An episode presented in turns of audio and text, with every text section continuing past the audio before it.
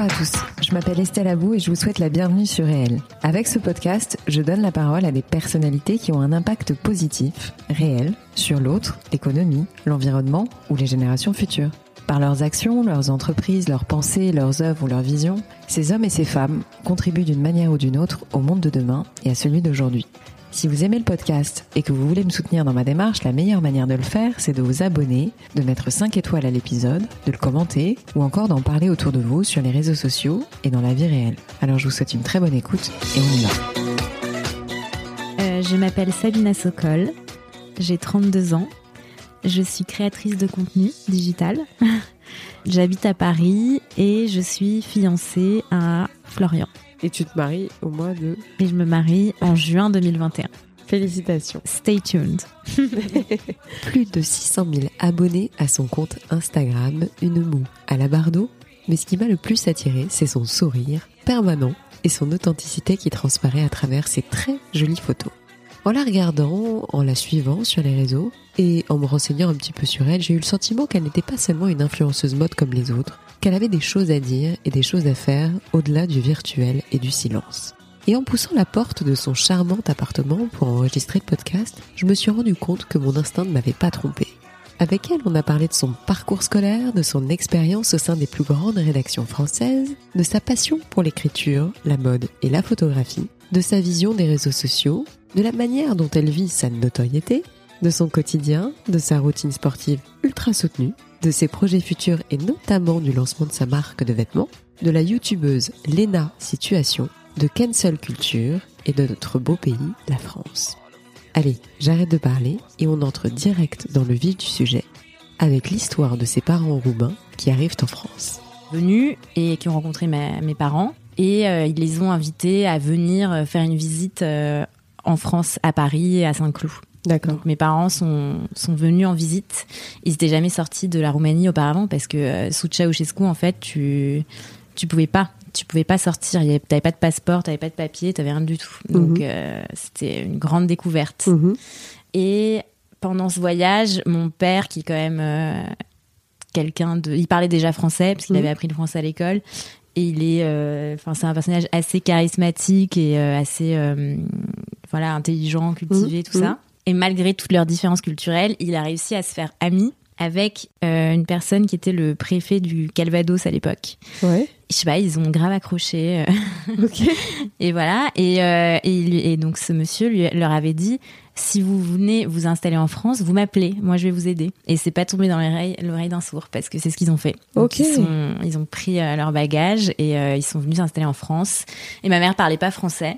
Et en fait, effectivement, il les a aidés. euh, il, euh, il les a aidés à s'installer, à trouver un logement, un- du travail, etc. En Normandie, du coup. Et mon père euh, a fait des petits jobs et puis il a lancé son entreprise euh, qui fonctionne très bien maintenant depuis 25 ans. il s'est lancé, il a fait une réorientation. C'est dans quoi?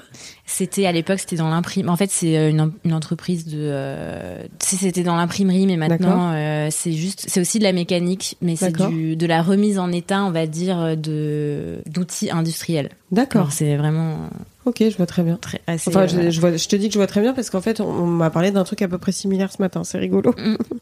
Et donc, ma mère était ingénieure en mécanique, D'accord. ok. et elle a appris le français en France. Waouh, mais c'est courageux quand même parce que Ah bah, t'as pas de frères et sœurs non, je suis unique. D'accord. Mais moi, euh, je pourrais jamais faire ça. Enfin, quand j'y pense, je pense que je me rendais pas Changer compte. de pays comme ça. euh, Non.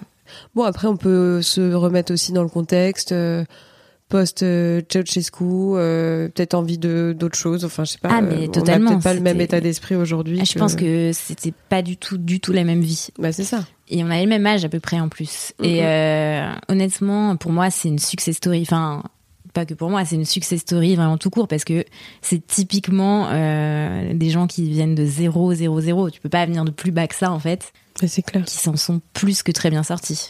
Vraiment. euh, Moi, je suis très admirative de ce genre de profil. Ah Mes bah, parents, c'est pareil.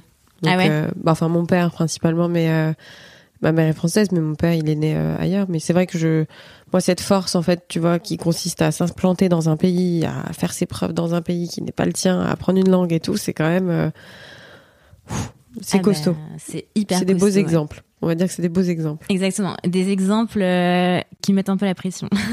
Bah, ça met la pression, mais en même temps, l'aspect positif, c'est que ça donne un cadre euh, inspirationnel. Donc, euh, on ouais, se dit, bon, totalement. fabuleux. Bah écoute, du coup, t'as, en termes d'études, donc on a bien compris que tu avais gagné ta nationalité française en CM2, et après tu as fait du chemin quand même, parce que tu as Ouais. fait quelques études. Ouais. Si mes souvenirs sont bons, tu t'es quand même orienté vers plutôt du journalisme ou quelque chose comme ça. Ouais. En fait, euh, donc euh, quand j'ai eu j'ai eu mon bac en 2006 et je savais pas quoi faire. Enfin, si, je savais que je voulais faire du journalisme, Ouais. mais je savais aussi qu'il fallait avoir une licence avant d'autres choses si je voulais euh, en tout cas faire les écoles qui m'intéressaient qui étaient plutôt des écoles genre CELSA tout ça quoi. Mhm. J'avais des grandes des grandes ambitions. Ambition. Ouais.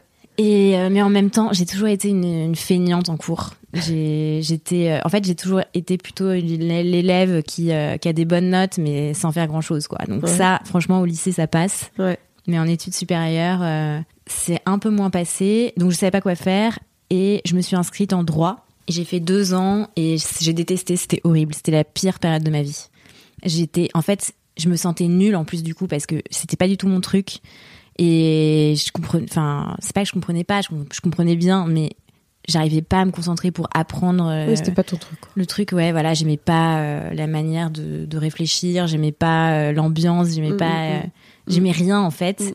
Et je savais pas comment j'allais faire en fait. Mm. Donc j'avais j'avais une phobie, genre je croyais que j'allais finir à la rue sans rien. Enfin, bon, je suis pas du tout extrême. Mais bref, j'étais au fond du trou et du coup, euh, bah, j'ai commencé à me renseigner pour des écoles et tout ça. Et en même temps, j'en avais marre de Strasbourg parce que euh, je voulais absolument aller habiter à Paris. Mhm. Ça me faisait rêver la vie parisienne. Mhm. J'avais déjà des copains et des copines qui y habitaient, donc euh, voilà, je voulais les rejoindre, Mhm. euh, vivre ma vie, euh, sortir, euh, pas aller tout le temps dans les mêmes endroits et tout quoi. Donc euh, je me suis inscrite dans une école qui s'appelle l'ICAR, qui est une école euh, de communication dans Ouais, l'art. dit quelque chose, ouais. Et c'est là que j'ai fait euh, mes premiers stages en, dans des magazines. Parce Mm. que j'avais pas perdu de vue, en fait, euh, cet objectif. Parce que c'était ça que t'avais en tête depuis le début, quand même. Exactement. Ouais. En gros, je m'étais dit, bon, moi, je veux faire mon école de journalisme. euh. Pour être rédactrice dans un journal de mode ou quelque chose comme ça. Alors, de base, c'était pas forcément la mode. J'étais plus en Art de mode. vivre euh, J'étais plus tournée vers l'art, je crois. J'avais plus, je sais Mhm. pas, j'aimais bien euh, mm. l'univers euh, bah, à de l'art et ça m'intéressait et voilà j'avais Mhm. plutôt envie d'être journaliste culturelle donc j'ai fait un premier stage dans un magazine qui s'appelle Art Absolument. Et j'avais adoré ce stage et c'était trop bien Euh, on était allé euh, on était allé à la FIAC on était allé au salon du dessin on était allé euh, dans plein de foires artistiques et tout Mhm. et puis j'écrivais vachement, du coup, sur des œuvres, sur des expos, sur des choses comme ça. Donc ça, ça m'intéressait vachement.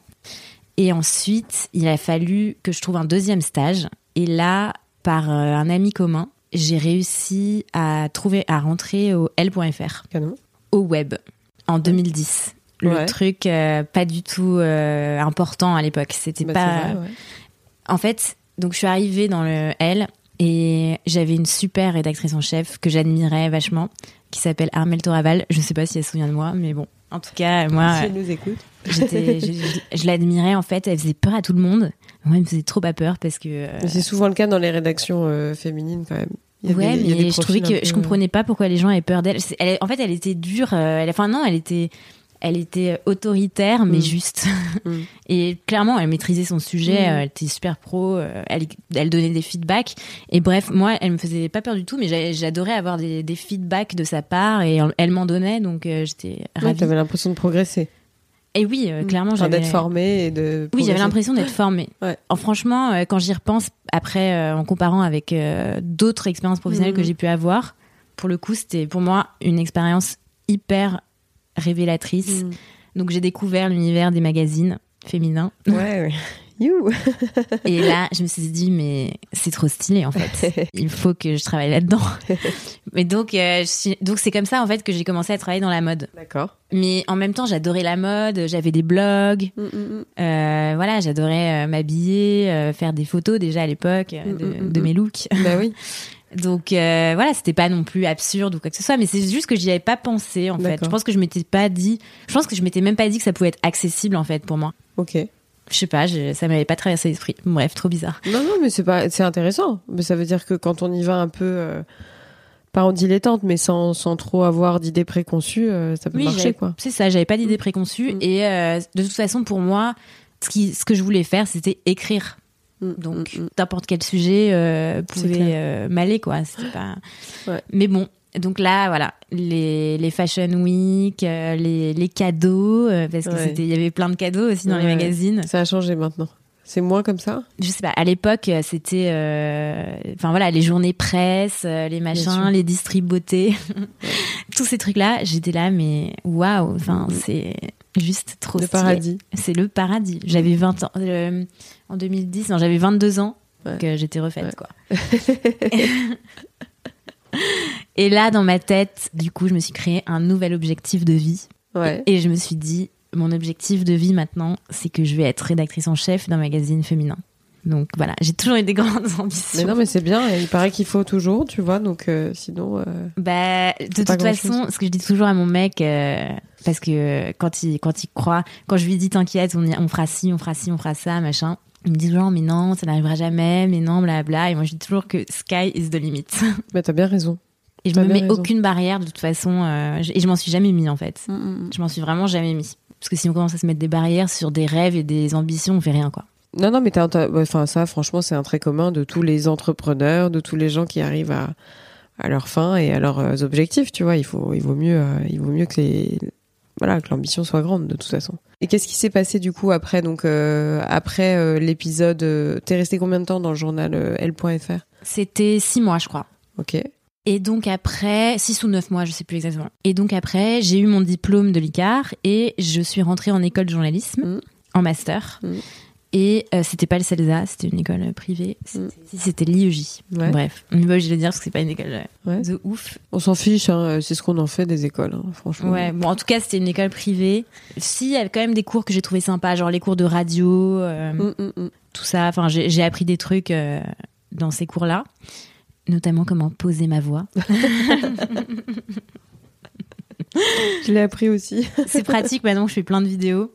Et là, bah pareil, euh, le stage, j'ai fait Grazia, Mm. c'était très bien. Mm. Et puis ensuite, j'ai fait euh, JQ. Mm. Et là, j'ai adoré l'ambiance de JQ. Ah ouais et je suis restée hyper longtemps. Je suis restée, combien de temps? Je suis restée un an et quelques, Mm. plus de presque un an et demi. Mm. Là, c'était euh, c'était trop bien, quoi. Vraiment, euh, j'aimais trop. C'était toujours l'univers magazine, mais pour le coup, euh, c'était plus du tout du féminin. Il y avait quasiment que des mecs. Bon, après, voilà, c'était une autre ambiance, du coup, on va dire. De travailler qu'avec des mecs quand on est une fille, très je- jeune en plus et tout. Donc euh, voilà, j'ai appris ça, mais de toute façon, je suis assez coriace, donc euh, c'est jamais des choses qui m'ont dérangée. Moi, je me suis jamais. Je pense que, enfin, je me considère pas féministe dans le sens pro- parce que je défends pas la cause ou, enfin, je suis pas engagée dans cette Mm, cause. mm. Mais je pense qu'au fond, euh, je le suis parce que pour moi, je me suis jamais mis de barrière ou quoi que ce soit. euh, si jamais euh, j'ai remarqué que le fait d'être une femme me mettait en position inférieure, je me suis toujours, euh, j'ai toujours refusé ça en fait. Ouais. Voilà, j'ai toujours essayé de mettre un coup de pied dans le truc et de dire bah non, de quoi tu parles quoi. Ouais. Genre euh, c'est. Ouais. Donc bon, je m'en suis sortie comme ça, mais c'est vrai que avec le recul, je me rends compte que oui, il fallait quand même être coriace pour euh, survivre entre guillemets dans un milieu très masculin comme ça. C'est pas évident, mais dans les milieux totalement féminins, c'est pas évident non plus. Hein. Non non, mais c'est autre chose. Mm. C'est autre chose. Mm. Mais c'est surtout qu'à l'époque, j'étais stagiaire, j'avais 25 ans, bon voilà, j'étais. euh, Oui, c'est sûr. enfin, bah oui, quand on démarre, c'est pas pareil. J'étais pas en position de force du tout, et puis euh, je pense que il y a le il y a le, le physique aussi qui fait que sans n'importe quel physique, n'importe quelle personne projette euh, des choses et on, on s'imagine des choses sur la personnalité de la personne qui est en, oui. en face de nous à cause de son physique, Ouais. qui sont souvent fausses. Enfin, Ouais. L'habit ne fait pas le moine, n'est-ce pas? Mm, mm, mm, Et voilà, euh, clairement, une stagiaire blonde de 25 ans. euh, mm, mm, mm. Bon. On sait que c'est des cli- enfin c'est un cliché quoi. Ouais. Mais bon, toujours est-il que j'ai adoré ce stage qui s'est transformé. Enfin, après, j'ai continué à écrire un peu en free euh, pour eux et tout. J'ai, je faisais beaucoup. euh, Enfin, j'étais en toujours au web et toujours dans la partie culturelle. Et je faisais des interviews euh, de, de stars et tout. Mhm. Enfin, pareil, ça en fait, ça m'en mettait un peu plein la vue, quoi. Mhm. Donc, euh, et puis j'écrivais pas mal d'articles. euh, C'était cool. Enfin, je faisais ce que j'aimais. Mm. Et donc, mon ambition est restée la même pour le moment. Je me disais toujours que il fallait que je trouve un CDI, en fait, dans une, une rédaction, que je monte les échelons, quoi. Mais c'était dur, euh, c'était très, très dur de se faire embaucher dans des rédactions. Ouais. Ça commençait, euh, il y avait pas beaucoup de turnover, quoi. Je pense qu'aujourd'hui, c'est encore plus difficile. Oh bah, pff, catastrophique même. Ouais, voilà. Mais bon. Enfin, les places sont. Bon, on va pas épiloguer, mais c'est vrai que c'est plus compliqué maintenant, je pense qu'avant. Bah, en tout cas, c'était, franchement déjà très compliqué. Mm, mm, mm. Voire limite, j'avais l'impression que c'était inatteignable. Je me demandais comment j'allais faire, quoi. Ah bah moi je pareil. hein. Enfin euh, j'ai été stagiaire euh, pigiste aussi. euh, j'ai pas. J'ai très vite lâché l'affaire parce que je me dis que ça allait. D'un moment tu te dis bon bah voilà j'ai pas d'avenir j'ai pas d'avenir donc euh, c'est compliqué. Et puis pigiste, c'est hyper dur. Mm. Je l'ai fait pas longtemps et j'ai vite compris que c'était pas pour moi. Bah moi pareil. Parce qu'il faut avoir 10 000 idées à la minute, euh, on se les fait refuser, il faut construire limite un sujet avant qu'on dise oui. Ça et, paye très mal.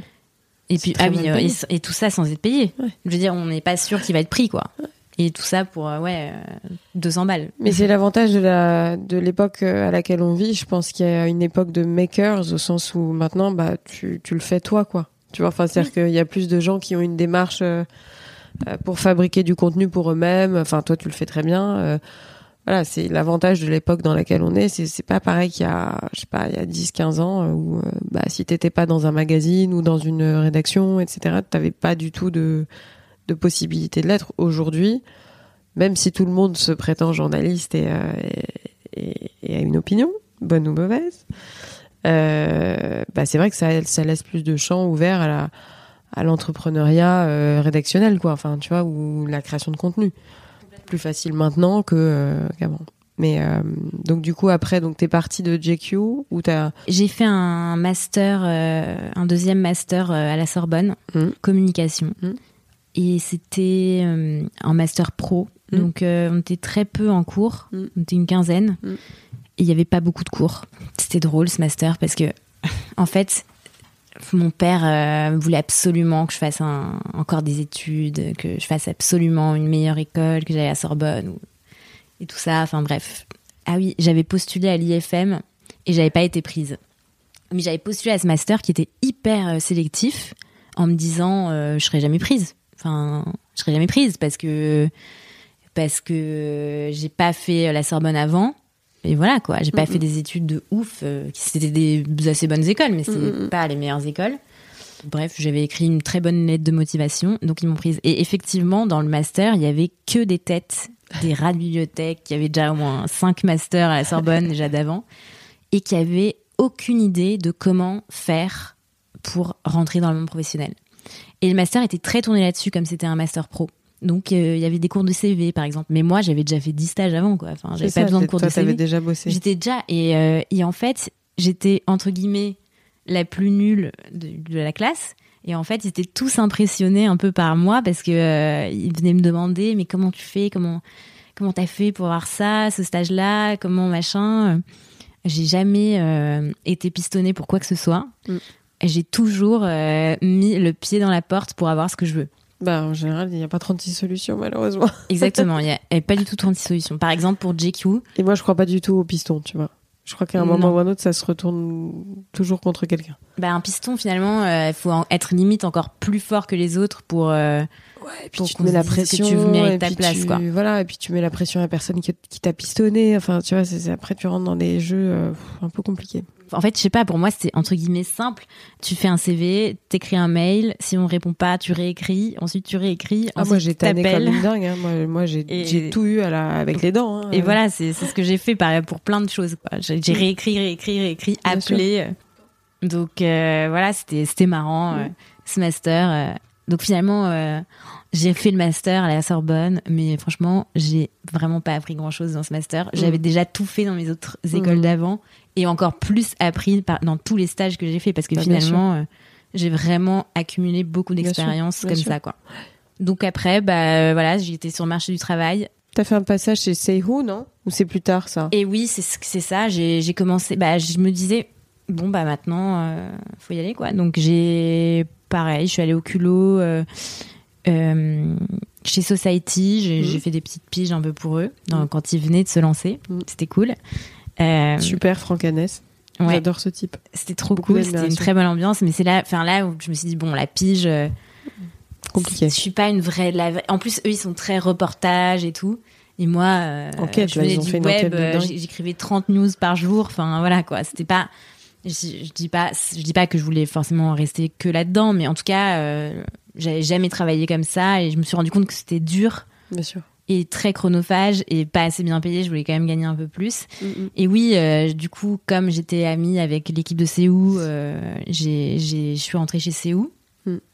Et là, c'était trop bien, pareil. On peut peut-être rappeler ce que c'est rapidement. C'est un- une sorte de magazine digital sur euh, des grands événements parisiens euh, Voilà, c'est ça, exactement. qui recense un peu euh, les dernières, on va dire les dernières news de- du monde de la nuit, de la mode, de l'art, etc. Quoi. C'est ça, exactement. Et Mm. puis, ils avaient une rubrique interview, donc je m'occupais Ouais. de cette rubrique-là. Sympa. Donc, c'était très bien. Et puis, voilà, je faisais des petits jobs en free comme ça. Mhm. Et ça n'a pas duré très longtemps, jusqu'à ce que je me fasse embaucher euh, à- aux éditions Jaloux. Mm. Donc, ça y est, j'ai enfin décroché le CDI euh, dont je rêvais, quoi. C'est dans quel journal? Mon poste, c'était social editor. Donc, euh, je m'occupais de la stratégie digitale. Ok. pour l'officiel officiellement mais je faisais mais je le faisais aussi pour euh, Jalouse et l'Optimum D'accord. donc en fait c'était vraiment pour les éditions quoi Ok. donc voilà c'était le graal pour moi quoi ça y est enfin vraiment pour moi j'en revenais pas Mhm. en fait j'en revenais pas euh, d'avoir euh, réussi à avoir le job dont je rêvais et dont tout le monde rêvait. J'en avais l'impression en tout cas. Et puis j'avais déjà une communauté sur Instagram à ce moment-là. Ouais. j'ai une petite communauté hein, je j'avais une communauté de 10, de 15 ou 20 000 personnes quoi. Euh, donc je postais déjà des trucs ça, c'est un truc que j'ai toujours fait, en fait, que depuis le lycée. Depuis le lycée, j'avais des blogs, euh, j'avais un Skyblog au lycée. Ouais, t'aimais l'édition, quoi. Enfin, il fallait que tu édites. Ben, en tout cas, mon, Sky, mon Skyblog marchait très bien. Mm, mm. Peut-être qu'il y en a qui s'en rappellent. Rappelle-moi le nom déjà. C'était Sobinos. C'est un super nom. Et après, t'as créé un autre euh, qui s'appelait. Attends. Après, j'avais un blogspot qui s'appelait SBNSCL, Oui, mais ça veut dire. Sabina Sokol. Mais non, mais il y avait un autre truc, non? T'avais pas créé un autre truc aussi? Ah, Ask a French Girl. Oui, Oui, ça, Voilà, alors ça, ça. c'est, genre, j'y reviendrai euh, je plus crois, tard. ouais. Ouais, ouais. Pareil, donc SBNSCL, euh, c'était un blog de photos, parce que Mm, mm, j'adore la photo argentique. Et tu fais des très belles photos d'ailleurs. Merci. Ouais. Mais vraiment, c'est ma, c'est ma passion. euh, Je sais pas si c'est une passion, mais en tout cas, j'adore faire ça et je le fais depuis euh, très, très, très, très, très longtemps. Donc, euh, ce blog-là, je l'avais en 2009-2008. Je mettais des photos argentiques et de la musique. Bref. Mais c'était quand même pas mal vu. Et donc, quand je suis rentrée à l'officiel, euh, bah, j'avais déjà un Instagram euh, avec une petite communauté qui, je pense, en fait, euh, venait pas mal de ça, en fait. Venait. Du fait que j'avais toujours eu une présence digitale. Et euh, donc, je faisais des petites OP par-ci par-là. Ouais. Pardon. Ouais. Je faisais des petites OP par-ci par-là, quoi, vite fait. Ok. Enfin, ça me faisait de l'argent Ouais. de poche, on va dire, en plus. Et puis bon, j'aimais bien me prêter un peu au jeu. Et euh, donc à l'officiel, euh, c'était très prenant, très très très prenant comme, euh, comme job. Et j'ai vraiment, euh, je m'occupais de plein de choses différentes en fait là-bas. J'écrivais, je faisais, euh, enfin je m'occupais euh, du compte Instagram Mhm. et puis parfois des trucs un peu plus commerciaux. euh, bon, bref. Donc c'était un travail assez intense où j'ai beaucoup beaucoup appris, mais j'ai commencé à me dire, je commençais à me demander si je j'allais pas démissionner pour essayer de bah, de faire mon truc en fait. Ok. T'es resté combien de temps au final? Un an et demi. Ok. Et en gros, un jour, j'ai reçu un mail de, de mon agent. C'était au mois d'avril 2017. C'était un mail euh, tout à fait. euh, C'était quoi comme type d'agent? Quand tu dis un agent, c'est quoi? C'est mon agent qui me représente euh, actuellement. D'accord. C'est un agent d'i- d'image. D'accord, de- ok. C'est mon agent en fait. D'accord. Mon agent d'image, manager, ce que tu veux. D'accord. Ok. Euh, donc, euh, et elle a une petite agence, euh, enfin, elle est dans une petite agence euh, boutique, comme on dit, où il, il représente beaucoup d'acteurs de chanteurs, euh, Ok, pas beaucoup d'influenceurs. d'accord. Enfin, j'aime j'aime pas ce mot, pas beaucoup de créateurs de contenu. Influenceur euh, malgré toi, en fait. Influenceuse Oui, malgré voilà, toi. c'est ça. Ouais, je vois. Je crois qu'on est deux. Je crois qu'on est deux. D'accord. Mais sinon, le reste, D'accord. c'est des talents divers et variés. Donc, elle t'envoie un email. Donc, elle m'a juste écrit un mail. euh, voilà, euh, c'était euh, pour voir si on pouvait se rencontrer. Mhm. Et moi, j'étais là, mais hein, quoi? Un agent? Pourquoi faire? Mhm. Pourquoi pas en même temps? Bon. En fait, j'avais pas du tout envisagé que je puisse intéresser un agent. Enfin, dans ma tête, c'était Mhm. à milieu de moi, quoi. Bah, était un peu visionnaire quand même. Hein.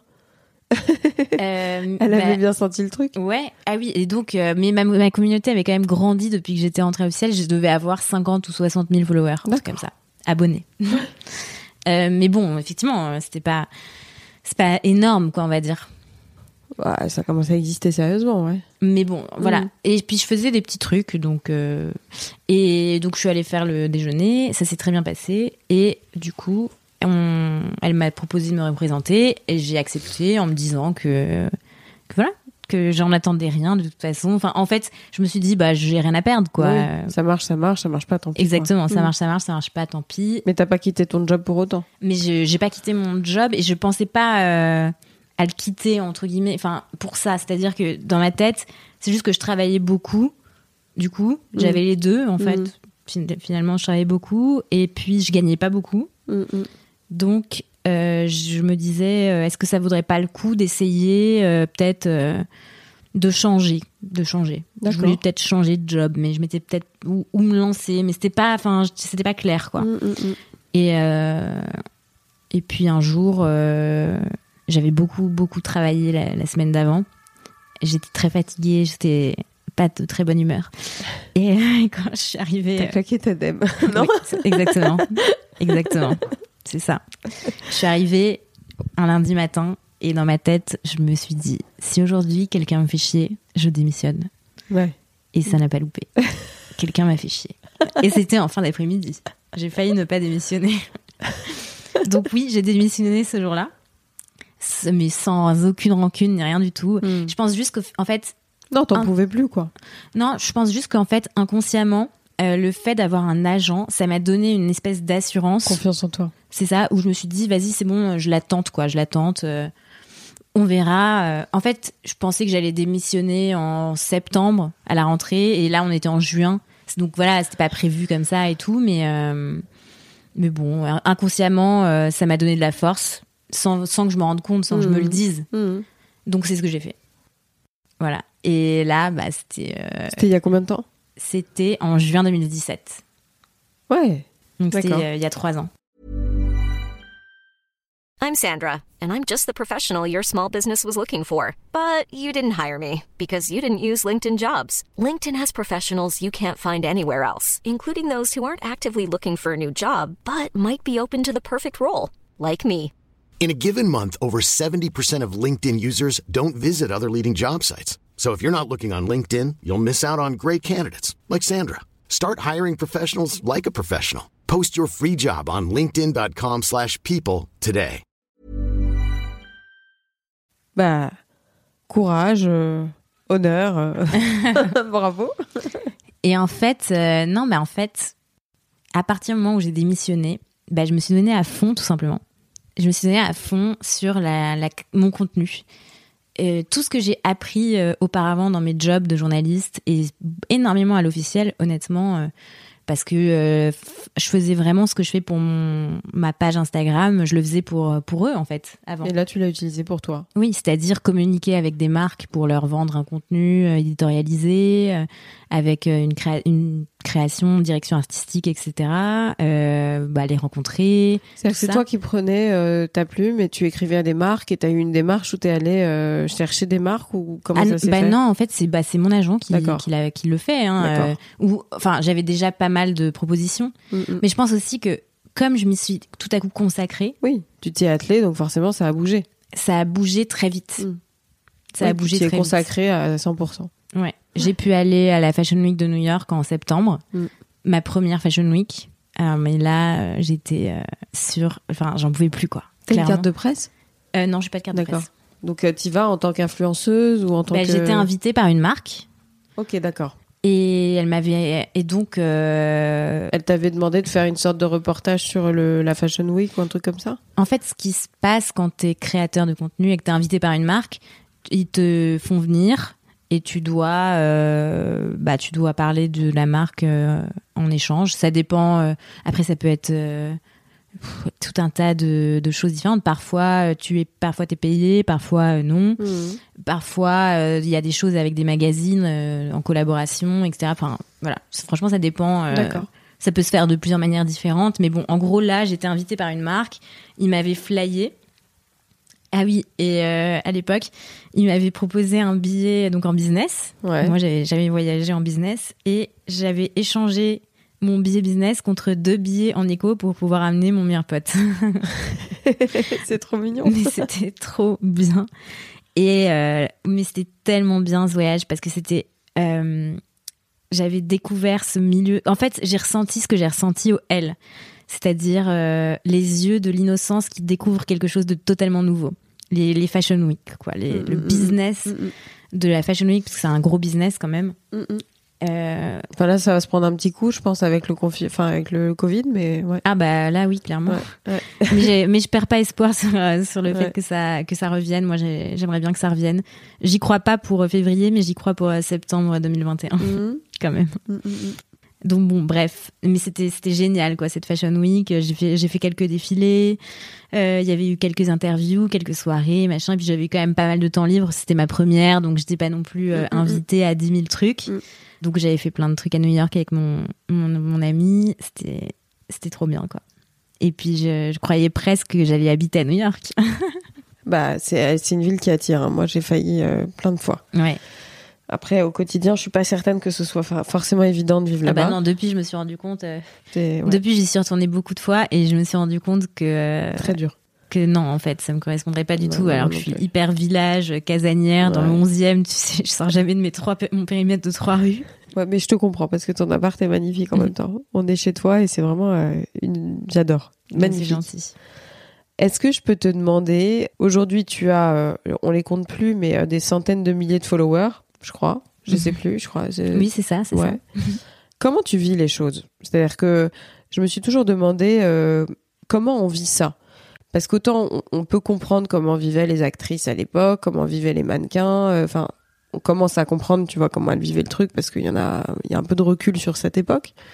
Mais je trouve qu'on n'a pas trop de recul sur euh, ce que c'est que d'avoir de l'influence digitale. Alors même si t'aimes pas le terme influenceuse, c'est quand même un fait. T'en as.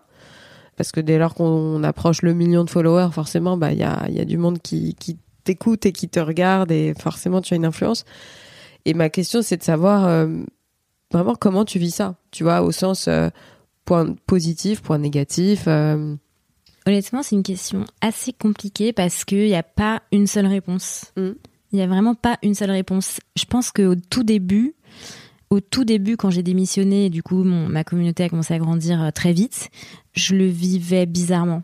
Je le Mhm. vivais clairement bizarrement. En fait, par exemple, je remarquais parfois le regard, un- on croise un regard euh, d'une personne qui nous a reconnus dans la rue, et en fait, ça se ressent direct c'est clair. ça se ressent direct. Donc, ça, par exemple, euh, je me disais, oula. Ouais. Et oui, ce qu'il faut savoir, c'est que mon Skyblog, euh, quand j'étais au lycée, était hyper, hyper vu. Mhm. Et puis parfois, et ça m'arrivait très souvent de me faire reconnaître dans la rue, et très souvent de recevoir des messages, genre je t'ai vu là, là, là, ou euh, même qu'on me crie mon nom dans la rue, parce que j'habitais à Strasbourg, donc Ah ouais. c'était une petite ville et tout. Ça m'avait stressé et ça m'avait oppressé à l'époque. Mm. Genre, euh, vraiment fort. Donc, je l'ai supprimé du jour au lendemain. Ok. Donc déjà, voilà. Déjà, en fait, j'avais déjà eu cette expérience-là. En fait, je m'étais sentie un peu genre télé-réalité, tu vois, Oui, je comprends. en Je tant qu'ado. Ouais. Et donc là, au tout début, j'étais un peu là, bon... euh, pff, le, le côté... En fait, j'arrive vraiment à dissocier mon Instagram Oui. de ma vraie vie. Oui. Donc pour moi, je m'étais toujours dit, mon Instagram, c'est une page Internet avec des images euh, que je maîtrise entièrement. Et euh, qui est dissociée de ma vraie vie parce que j'y montre pas ma vie perso en fait. Ouais. Et j'y montre pas euh, ma, personne, ma vraie personnalité parce que je m'exprime pas beaucoup, Mm. à part euh, via les images. Mm. dès que ça, ça rentrait dans ma vraie vie réelle, oula, Mm. genre j'étais en mode, euh, oula, oppression. Mm. Et ça, c'était au début. Et maintenant, je le vis plus trop comme ça, franchement. Je, ça- en fait, maintenant, déjà, je me suis habituée à ce sentiment-là. En fait, je me rends compte que j'avais pas très confiance en moi. euh, j'avais pas confiance en moi. Enfin, j'ai toujours pas énormément confiance en moi. Mais vraiment, mais c'était plus handicapant. C'était plus handicapant. Et donc, c'est pour ça que j'osais pas parler. Et c'est pour ça que j'avais peur quand on, quand je croisais des gens dans la rue. D'accord. Ça me faisait peur, en fait. J'avais peur de les décevoir. Bah, c'était presque un abri, en fait, de ce que tu es en train de me décrire. Enfin, un abri, une sorte de. Euh, ouais, c'est ça, une sorte d'abri ou de d'image, en fait, euh, qui transperce pas euh, chez toi, quoi. Enfin, qui, qui, qui arrive pas à, Mm. à ton intimité. C'est ça. Mm. Et vraiment, j'avais peur de décevoir les gens. C'est-à-dire que j'avais peur qu'ils ils me trouvent bête ou moche ou j'en sais rien. enfin, vraiment des trucs. euh, bon, voilà. Non, je rassure tout le monde, t'es plus belle au naturel, même encore qu'en photo. Ça, ça, c'est gentil. T'es canon en photo, mais t'es aussi canon en vrai. Mais vraiment, enfin bon, en tout cas, c'était. Et maintenant, bah, franchement, ça va quand même mieux. Mm. Après, c'est pas une peur qui a totalement disparu non plus. Mais tu vis avec. Mais déjà, Ouais. je vis complètement avec. Et surtout, j'adore en fait euh, parler avec des gens qui Mm. m'écrivent ou quand on se croise ou qui viennent me parler. Je trouve ça génial en fait. Je trouve ça vraiment sympa. Bah, t'es journaliste dans l'âme, donc euh, t'as besoin d'échanges, t'as besoin de, t'as besoin de, voilà, de d'interaction. euh. Et puis, je suis hyper curieuse Mm. de savoir qui sont les gens qui me suivent.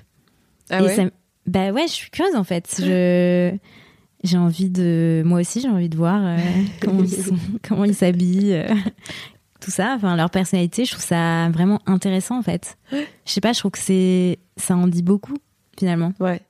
En fait, je préfère mille fois croiser quelqu'un dans la dans la vie et que cette personne vienne me parler ou qui m'écrive un vrai message plutôt que juste avoir l'impression d'un regard ou encore pire ne rien avoir capté et recevoir un message après genre euh, je t'ai croisé à tel endroit quoi. C'est clair.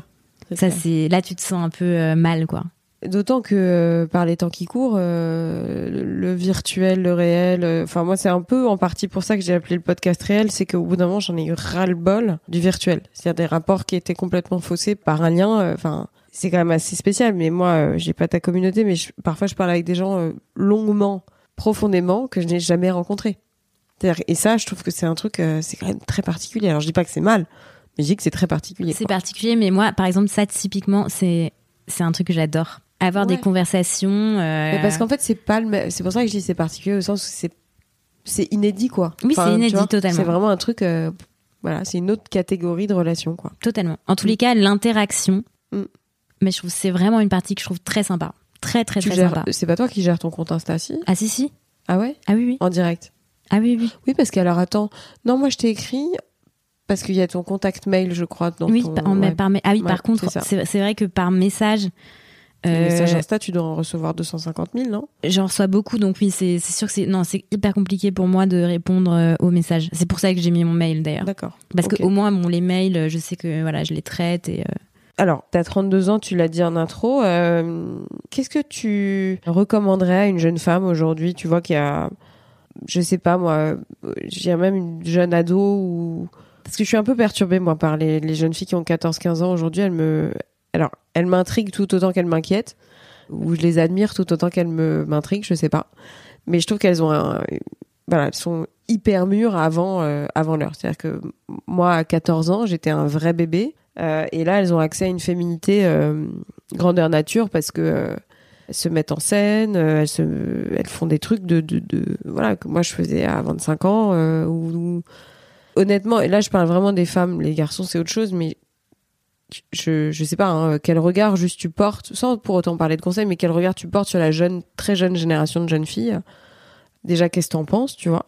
Et après, euh, bah, quel conseil tu leur donnerais? Parce que c'est vrai que c'est, moi je, lis des choses où ça ça peut faire perdre pied en fait, tu vois, euh, ces réseaux sociaux, euh, ce besoin de se mettre en scène en permanence, toujours au top. Enfin, tu vois, il y a un truc un peu déstabilisant pour les jeunes filles.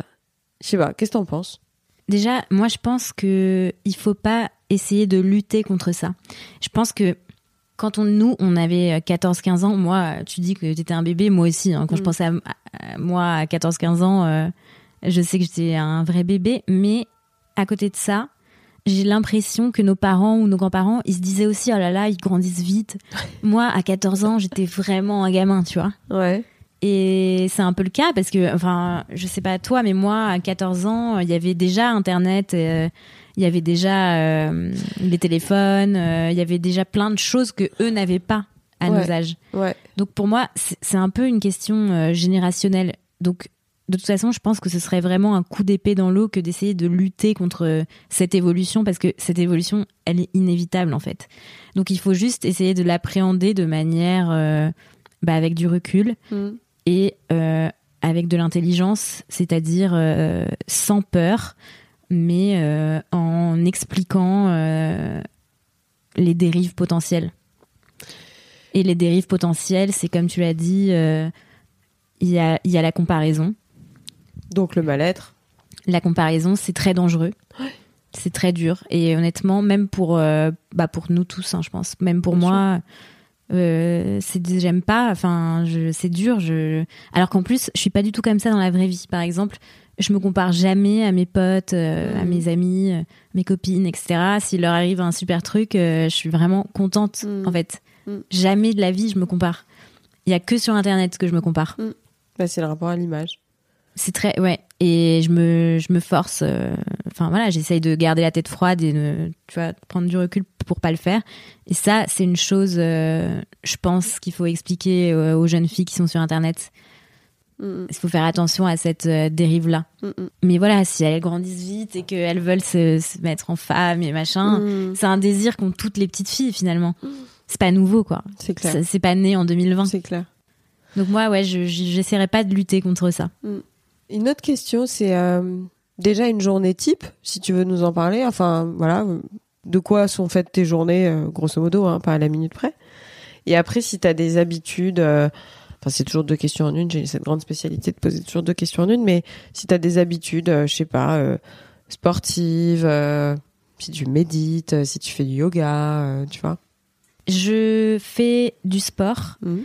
Avec euh, deux coachs. Mhm. Enfin, jusqu'à il y a peu de temps, euh, j'avais un coach. Ouais. J'étais pas du tout sportive en fait avant. euh, Enfin, j'en faisais trois mois à fond et puis j'arrêtais et tout. Et je mangeais n'importe quoi. euh, J'avais pris un peu de poids. Je me sentais pas très bien. Et du coup, euh, j'ai essayé de reprendre ma, ma vie en main euh, en faisant du sport et en mangeant mieux. Mais ça se voit, je te trouve très musclé. Hein. Ah bah merci. C'est fou. Bah écoute, euh, je sais pas. J'essaie de faire du sport deux fois par semaine. Ouais. Et je Tu fais fais quoi une comme fois. sport? Bah du coup, je fais une fois avec euh, donc mon coach qui est en bas de chez moi que je vois depuis trois ans. Euh, c'est du bah tu vois des exercices euh, de gym quoi, genre Mhm. muscu, euh, tout ça. Enfin Mhm. vraiment des exercices pas très intéressants, mais pour rester bien forte quoi. Et là, j'ai commencé depuis avant les vacances des cours de bar et un peu de danse. Et j'adore C'est quoi comme danse? De danse classique Ok. avec euh, avec euh, Julie au studio, ça s'appelle de Studio Paris. Elle, a- elle vient de New York, elle s'est lancée à Paris euh, son propre business D'accord. et euh, elle est danseuse à la base et voilà. Et c'est trop bien, c'est à l'américaine donc Mhm. donc ça brûle, ça brûle très fort. Mais franchement, j'adore. Et du coup, tes journées type, en fait, comment t'occupes tes journées aujourd'hui? Et ben en fait, c'est il y a pas trop de règles, mais euh, disons que par exemple, euh, j'ai bon, j'ai pas mal de rendez-vous pro quand même. Donc bon, en gros, je me lève, euh, je prends mon petit déj parce que sinon euh, je peux pas. Je suis obligée de prendre un gros petit déj tous Mhm. les matins. Et Mhm. même si je dois me lever tôt, je préfère me lever plus tôt pour pouvoir prendre mon petit déj. Très bien. Euh, ensuite, euh, je fais mes mails. C'est pas très excitant. Une journée type. hein. Ouais. Ensuite, généralement, euh, je déjeune chez moi où j'ai peut-être un déj pro. Mhm. Et puis l'après-midi, bah tu vois là, on est à l'après-midi, donc euh, Mhm. podcast. Euh, ensuite, euh, quand tu vas partir, j'ai des photos à faire, donc Mhm. je vais re- retrouver mon assistante qui va me les faire.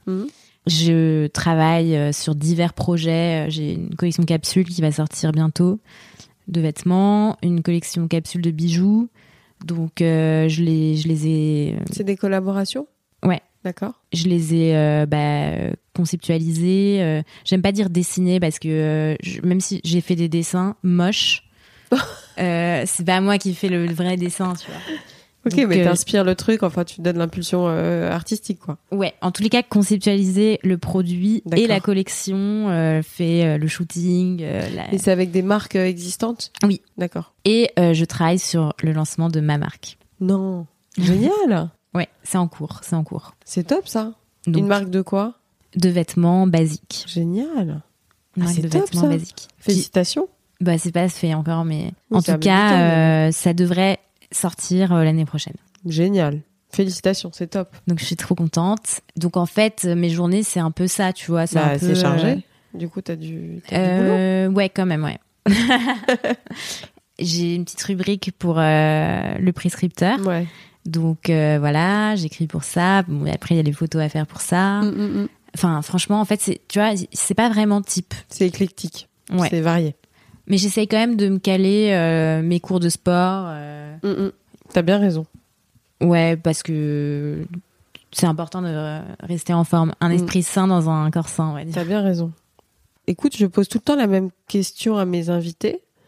Quelle vision tu portes Et c'est encore plus intéressant avec ta vision, même si je sais que tu n'y as pas vécu euh, beaucoup, mais bon, tu as quand même une double culture.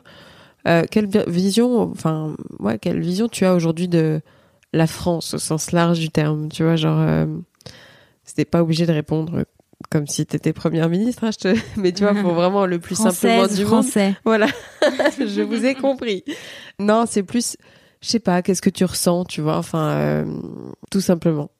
Alors, pas, je sais C'est pas. hyper large, hein, comme ouais, question, c'est hyper mais- large. Bah, de- déjà de base, moi, ce que je ressens par rapport à la France, c'est que j'adore, j'adore, j'adore, j'adore la France. Mm. Euh, premièrement, c'est mon pays.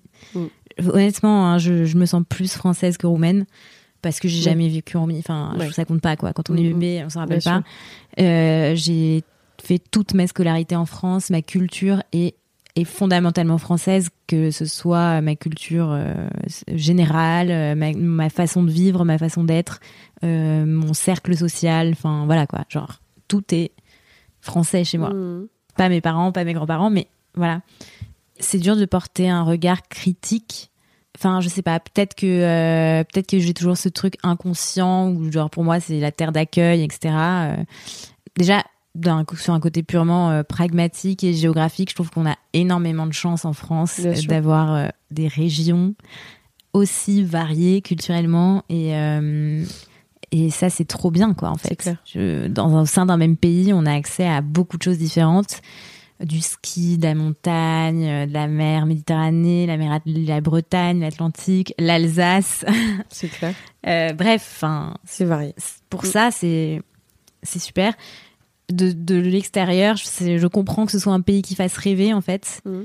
parce que euh, je pense que c'est un pays euh, fondamental avec une culture fondamentalement euh, hédoniste et qui a- et qui aime la beauté, donc euh, Mm, c'est mm, quand même c'est quand même trop bien de vivre un pays qui privilégie le beau. Ah, c'est sûr. non, mais je sais pas parce que je pense qu'il y en a qui s'en, enfin, je pense que c'est pas une priorité pour tout le monde. Et. Mais nous, on l'a en France, et je pense que c'est pour ça que la France fait autant rêver. Mm. Après, euh, bon bah, il y a évidemment euh, plein plein de, de choses qui pourraient être améliorées, Mm. que ce soit euh, sur la manière dont on traite les migrants, par exemple, les jeunes migrants qui arrivent en France.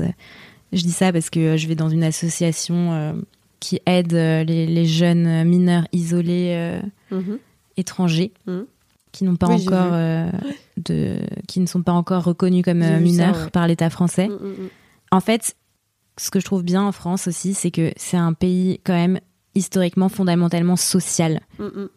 Voilà, même s'il y a énormément de choses à améliorer, même s'il y a énormément de défauts, quand même, quand on compare avec d'autres, la France, c'est quand même un pays euh, fondamentalement social et, euh, et qui essaye de qui essaye, même s'ils réussissent pas toujours, euh, de de- de ma- d'aider un peu tout le monde. Bien sûr. Bien sûr. Voilà, ça je trouve ça assez Mm. beau. Pareil, c'est toujours des questions, euh, des questions qui reviennent. Euh, un coup de cœur et un coup de gueule. T'es pas obligé d'en avoir. Il y a des gens qui n'en ont pas. Donc rassure-toi. Mais coup de cœur, ça peut être euh, pièce de théâtre, bouquin, film, rencontre, artiste, euh, peu importe. Et puis coup de gueule, euh, bah pareil, hein, c'est ce que tu veux, quoi. Un truc qui t'a énervé dans l'actualité, euh, un truc qui t'énerve au quotidien, euh, euh, une attitude qui te déplaît. Alors, un coup de cœur, bon, ça va peut-être paraître un peu bizarre, mais je vais dire Lena Situation. Les? Lena Situation. C'est-à-dire? Tu vois pas qui c'est? Non C'est une youtubeuse. Ah oui, excuse-moi, j'y étais pas du tout. Pardon, ok. Excuse-moi, je le voyais en deux mots. Non mais oui, je- j'en ai entendu parler. Ok. En fait, je la trouve trop. Enfin, je la connais pas du tout, mais euh, je, je la trouve trop mignonne, euh, cette, cette fille. En tout cas, de ce qu'elle montre, elle a l'air hyper mature pour son âge, justement. Je sais même pas, elle a quel âge? Euh, 22 ans. Ouais. Et elle a l'air d'avoir des très bonnes valeurs euh, bien ancrées quoi, sur Terre. mm, mm, Et mm. c'est une boss girl. C'est vraiment une entrepreneuse euh, digitale, Mm, mm, mm. féminine. Mm. Voilà. Enfin, pour moi, je trouve ça chouette que, parce que je crois qu'elle est suivie par beaucoup de jeunes, de très jeunes. Et je trouve ça chouette que les jeunes ils regardent ce genre de personnes-là en les prenant comme modèle, parce que franchement, pour le clair. coup, euh, clair. elle, elle a pas mal à apporter. Donc je trouve ça très cool. Donc coup de cœur. Et coup de gueule, euh, bah, la cancel culture, quoi. La cancel culture, euh, je déteste. Comment Je- tu l'as défini c'est, c'est nuancé. Parce que je pense qu'il y a du bon. Il peut y avoir du bon. Par exemple, euh, sur les, les hashtags euh, balance ton rappeur ou balance ton agresseur, on va dire en général. Là, je pense que ça peut avoir du bon, finalement. Dans le sens où euh, peut-être que la menace d'un courroux généralisé euh, et d'être euh, un paria pourrait, en fait, pourrait euh, faire réfléchir euh, des personnes avant de passer à l'acte Mhm. c'est bête c'est bête et méchant hein, mais Mm, mm, euh, mm. mais voilà D'accord, Honnête- ouais. honnêtement je pense que ça fait plus peur que euh, une amende voilà. Mm, mm. mais à côté de ça euh, je trouve que en fait c'est comme si on n'avait plus le droit à un procès. On skip la case euh, procès et on passe directement au jugement et c'est un jugement moral euh, donné par euh, le peuple. Et c'est pas toujours une bonne chose. Je trouve que il y a des choses par exemple je sais pas moi je vais donner un exemple. Il y a un compte très connu un compte Instagram très connu qui expose euh, tout un tas de euh, choses et notamment dans la mode. J'ai pas envie de dire euh, le nom mais en gros ils exposent des créateurs qui se copient les uns les autres. Ils exposent maintenant ils passent des, des, du racisme plein de choses comme ça. Bon. Ok. Pourquoi pas? Enfin si ça peut aider certains pourquoi pas? Mais ils font aussi ils ont aussi pris en grippe certaines personnes. Par exemple des les Kardashians ils détestent les Kardashians ils détestent euh, certaines influenceuses etc et ils publient les choses sur elles genre euh, ouais euh, machine est partie aux Hamptons alors qu'elle avait un énorme appartement à New York elle est partie alors que euh, il y a le Covid. Et la personne ils le font en connaissance de cause de ce qui va arriver à cette personne parce qu'ils ont plusieurs millions de personnes qui sont abonnées à leur compte. Et ils savent très bien qu'en publiant ça la personne va se prendre des insultes et voire des menaces et ça je trouve ça pas bien en fait ok c'est pas génial de faire ça on est bien d'accord mais, est-ce que ça mérite Non, une la délation et est-ce que ça mérite de se faire euh, lapider en public? Bah, c'est un site, en fait, ça, ça réveille les premiers instincts euh, basiques et, en général pas les meilleurs instincts euh, humains, ça. à savoir. euh, Et ça, je trouve ça vraiment pernicieux. bah, bien sûr. Mais c'est pernicieux, même, je veux te dire, euh, enfin, il n'y a même pas besoin d'aller sur Instagram pour le voir. hein. C'est quasiment tous les jours que tu peux le constater. Donc, euh, Totalement. malheureusement, euh, c'est dès lors. Enfin, pour moi, c'est des gens qui ne savent pas utiliser leur pouvoir à bon escient. Enfin, en gros, tu as une communauté et tu la tournes, tu la tournes négativement, quoi. Exactement. Mm. Et en fait, ça m'énerve parce que ils savent très bien ce qu'ils font. Bien sûr. Ils le savent. Ouais, et sûr. je trouve ça, honnêtement, je vais peut-être paraître bête, mais je trouve ça profondément méchant et profondément mauvais. Même si on peut pas voir euh, la gueule d'une personne. euh, Bah, en fait, c'est les instincts guerriers. euh, je Ouais. pense, tu sais, on se fait plus la guerre, on se fait plus la guerre comme avant, on va plus au fight sur un combat de, enfin, tu vois, sur un ring de boxe et tout. Donc, je crois qu'il y a une forme de guérilla psychologique. Bon, après, ça existait depuis tout le temps, hein, malheureusement, le racolage, tous ces trucs-là, ça a toujours existé. Mais c'est vrai que là, je pense qu'il y a aussi une sorte de frustration. Bah, qui est liée au fait qu'il y ait plus de guerre comme avant, quoi. Donc les gens ils se font la guerre autrement, malheureusement, C'est comme ça. Et puis, bah, c'est des juges de la morale. Ouais. Et C'est ça, mais c'est ce que tu disais tout à l'heure, c'est que la justice n'a plus, euh, enfin la justice au sens euh, propre du terme. Mais elle n'a plus de place. Bah non, parce que les, les, les gens jugent avant. euh, Enfin ça, on l'a vu des milliers de fois hein, récemment. Mais, et, et, je trouve ça tellement dur de, de s'ériger en juge de la morale. Bah, Et je vois pas à quel moment ça se justifie en fait. Enfin, à moins d'être soi-même irréprochable, Mais chose qui n'existe pas. Même les juges ne sont pas Voilà. irréprochables. Je veux dire, même Jésus Ouais. n'était pas là à faire son juge de la morale. Donc non, ça, je, ça c'est mon coup de gueule. Je, je supporte Ouais. pas. Ouais. Est-ce que tu as quelque chose à dire euh, Parce que malgré tout, euh, bon, bah, le temps passe vite avec toi, Sabina, mais euh, est-ce que tu veux ajouter quelque chose? Est-ce que, euh, je sais pas, tu as envie de faire une annonce particulière, un truc J'ai pas forcément euh, d'annonce euh, particulière à faire parce que je pense que j'en ai déjà dit pas Ouais, mal. là, j'ai des scoops. mais euh, mais par contre euh, non j'espère que j'espère que ce podcast c'est le début c'est un début pour moi pour pour avoir une voix en fait une vraie voix Mais je une te vraie voix autre que que les photos Mais je te le souhaite. et j'espère que ça plaira Mais c'est vraiment, je te dis, c'est vraiment la raison pour laquelle je, suis venue à toi, c'est que je me suis instinctivement dit, je sais pas, au feeling, cette jeune femme a des choses à raconter qu'on ne voit pas à travers une photo. Voilà ce que je m'étais dit. Bah génial, merci beaucoup Sabina, c'est top. Avant de vous quitter, sachez que vous pouvez retrouver toutes les notes du podcast sur le site www.réel.fr. Si vous voulez réagir, me contacter ou me proposer des invités, n'hésitez surtout pas à m'écrire sur Instagram. J'espère sincèrement que cet épisode vous a plu et qu'il vous donnera envie de vous abonner pour recevoir les notifications. Alors je vous dis à très vite pour un prochain épisode.